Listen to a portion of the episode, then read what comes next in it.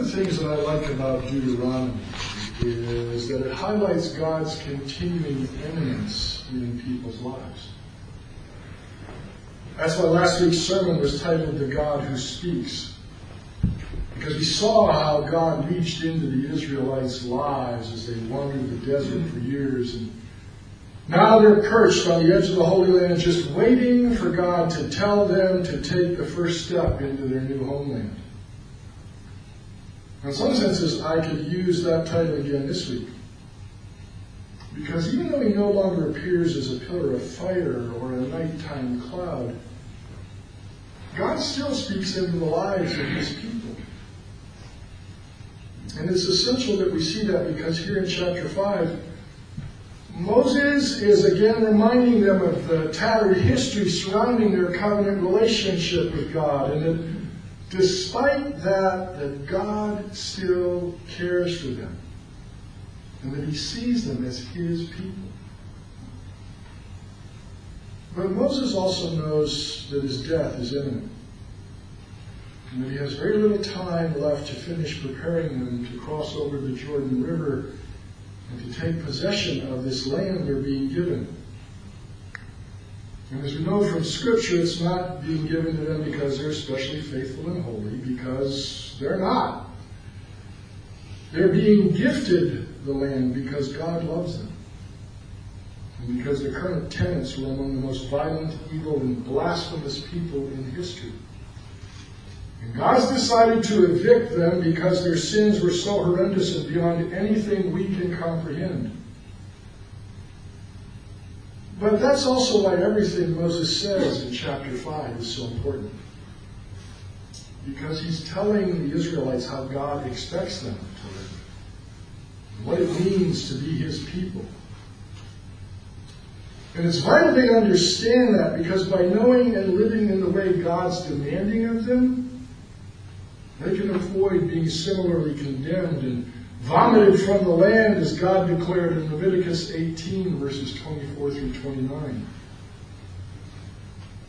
But there are also lessons for us in all this. Because just like the Israelites, we have a covenant relationship with God. But instead of being rules dependent, it's Christ centered. It rests on what Jesus did, and not what we do. And that's a good thing. Because I know from personal experience that we're as inept as the ancient Israelites in living in the way God asks us. And that exemplifies the redemptive mercy, grace, and love that's central to his character. Which is why we're looking at Deuteronomy 5. And even though we're going to talk about the Ten Commandments today, we're not going to do it in the typical way and go through them one at a time. Instead, we're going to look at this from the broader perspective of what it means to be and to live as God's people. As we do that, there are three important points I want to make. First, that the covenant summons us, summons us to obedience. Second, that the Ten Commandments aren't simply rules and that they describe the kind of people God wants us to be. And then third, we'll see what it's like to encounter God and discover why we need a mediator. So let's take a look at each of those and see what we can learn. As I mentioned earlier, Deuteronomy was written to affirm God's relationship with the Israelites and to show them how important that relationship was to Him. And that's particularly hard for people in today's world to grasp because God doesn't audibly speak to humanity the same way He did in the past. Instead, He speaks to us through His Word and through the power of the Holy Spirit. But it wasn't hard for the Israelites to understand because they knew what it was like to live in God's presence and to experience that transcendent and powerful sense of awe when God's prophet or God Himself called out to them. And that's what's happening here in the early part of today's passage. Hear, Israel, the decrees and laws I declare in your hearing today. Learn them and be sure to follow them. The Lord your, our God made a covenant with us at Horeb. It was not with our ancestors that the Lord made this covenant, but with us, with all of us who are alive here today. The Lord spoke to you face to face out of the fire on the mountain. At that time I stood between the Lord and you to declare to you the word of the Lord, because you were afraid of the fire and did not go up the mountain. Whether you read those words aloud or quietly in private, it's easy to recognize that there's an inherent sense of sovereign authority to them. And that Moses wants the Israelites to pay particular attention to what he's about to say because he wants them to find their identity in their relationship with God rather than in the world around them. But he also wants to reiterate how personal their relationship with God is and how important it is for them to honor that relationship. In fact, the language in this part of the passage is so strong that it actually binds the Israelites to God and to the covenant. And to the reality that He's going to hold them accountable if they stray from it. It's the same point St. Paul was trying to make to the early church in Hebrews 2, verses 1 through 4, where he wrote, We must pay the most careful attention, therefore, to what we have heard so that we do not drift away. For since the message spoken through angels was binding and every violation and disobedience received its just punishment, how shall we escape if we ignore so great a salvation? This salvation, which was first announced by the Lord, was confirmed to us by those who heard him. God also testified to it by signs, wonders, and various miracles, and by gifts of the Holy Spirit distributed according to his will. The words of Hebrews 2 and Deuteronomy 5 are more significant than we realize because they remind us of God's sovereignty as well as his right to reign over and judge humanity.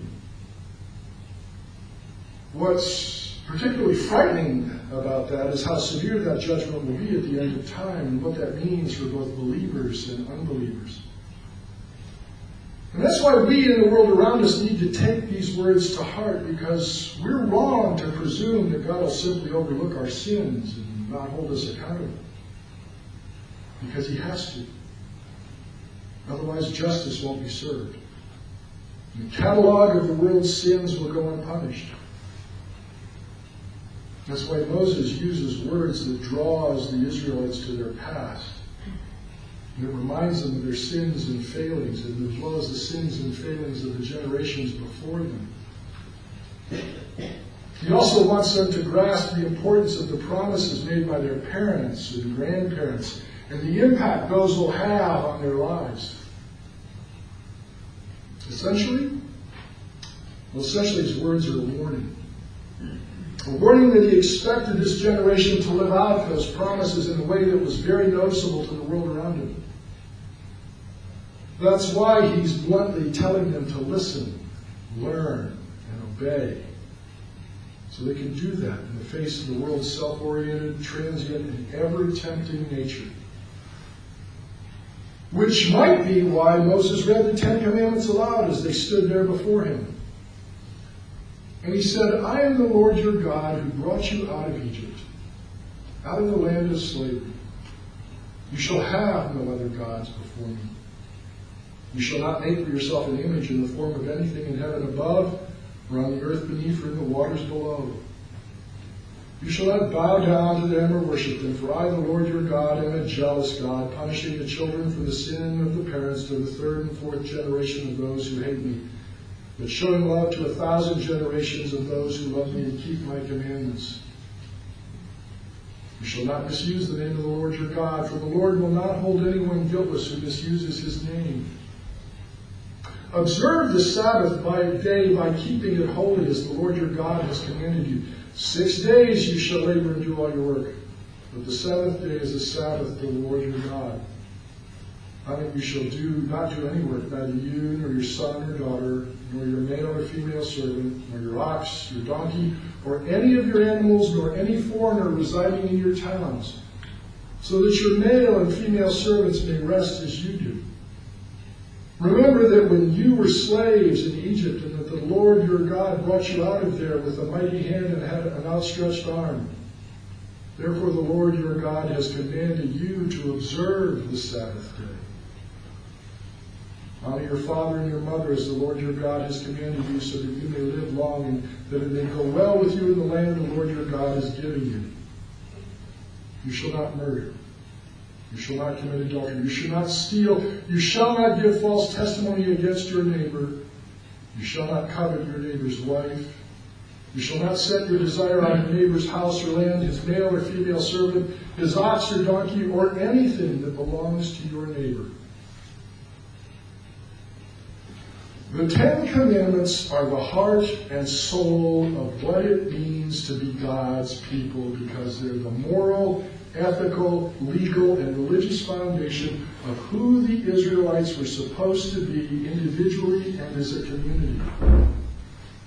At the same time, they also bound the Israelites to an exclusive and personal relationship with God and served as the framework calling them to worship God, which is why Moses linked them to past generations because he saw the commandments as a legacy and continuation of God's covenant with Abraham. And part of the Israelites' inheritance in history, as well as an image of the reverence and holiness God was due. But alongside that, and despite how they sounded, the Ten Commandments were never meant to be restricted.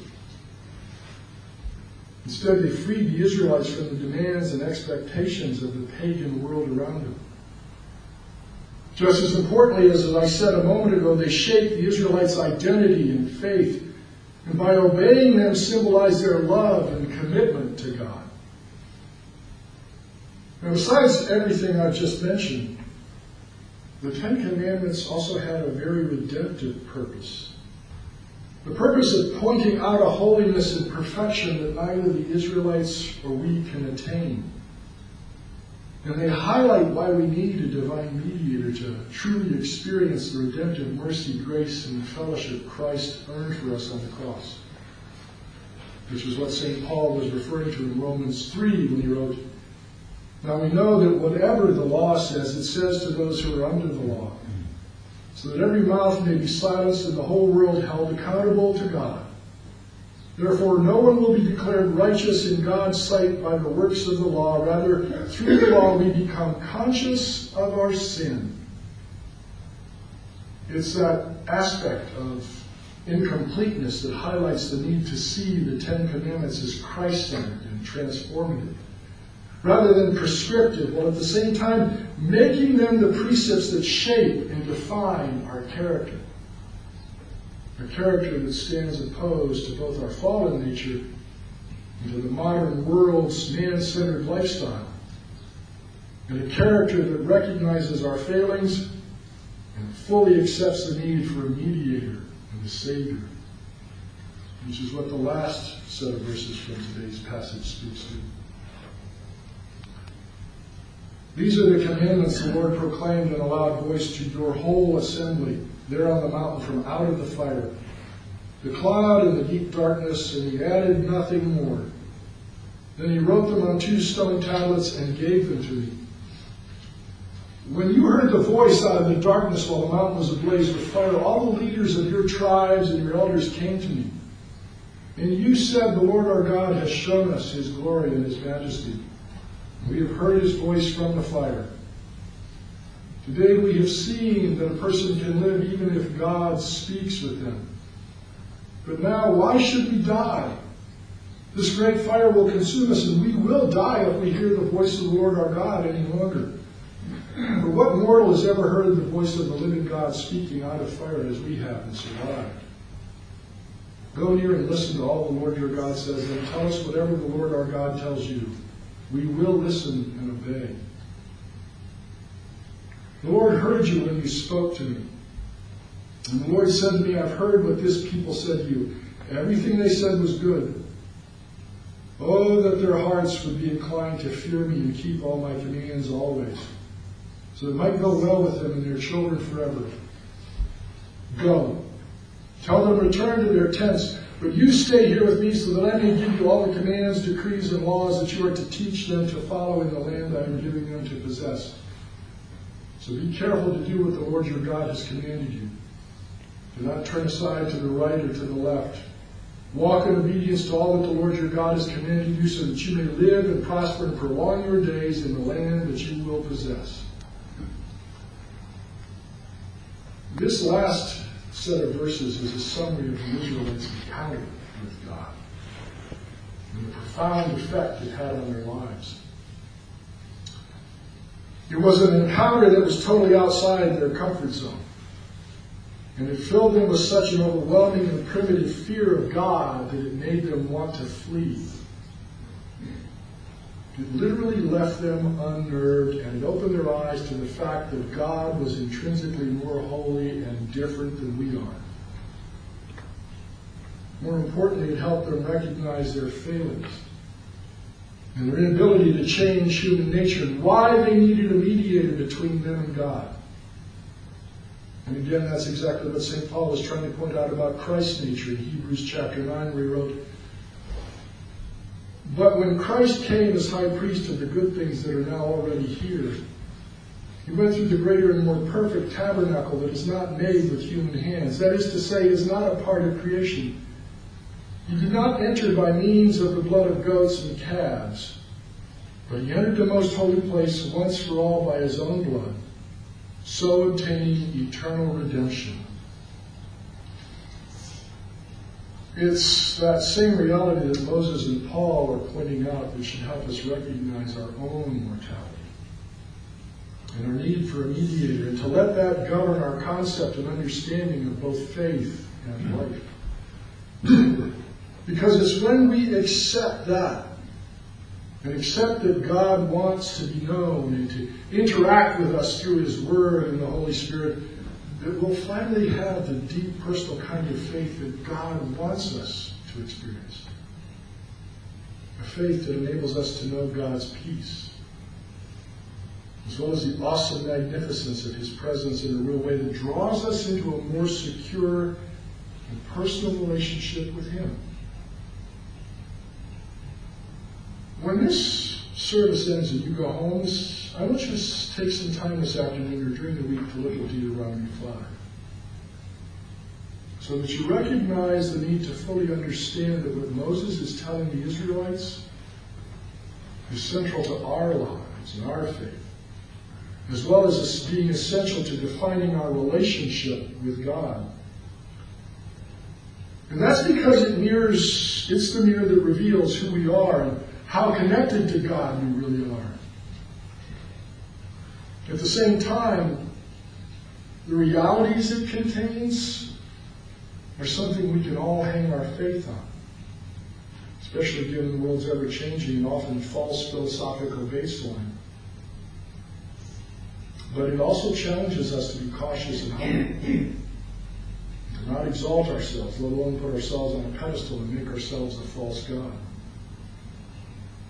What's equally as important is that it reminds us that we shouldn't be dogmatic and strict about what we see here because that's counter to the mercy and grace God offers us in Christ.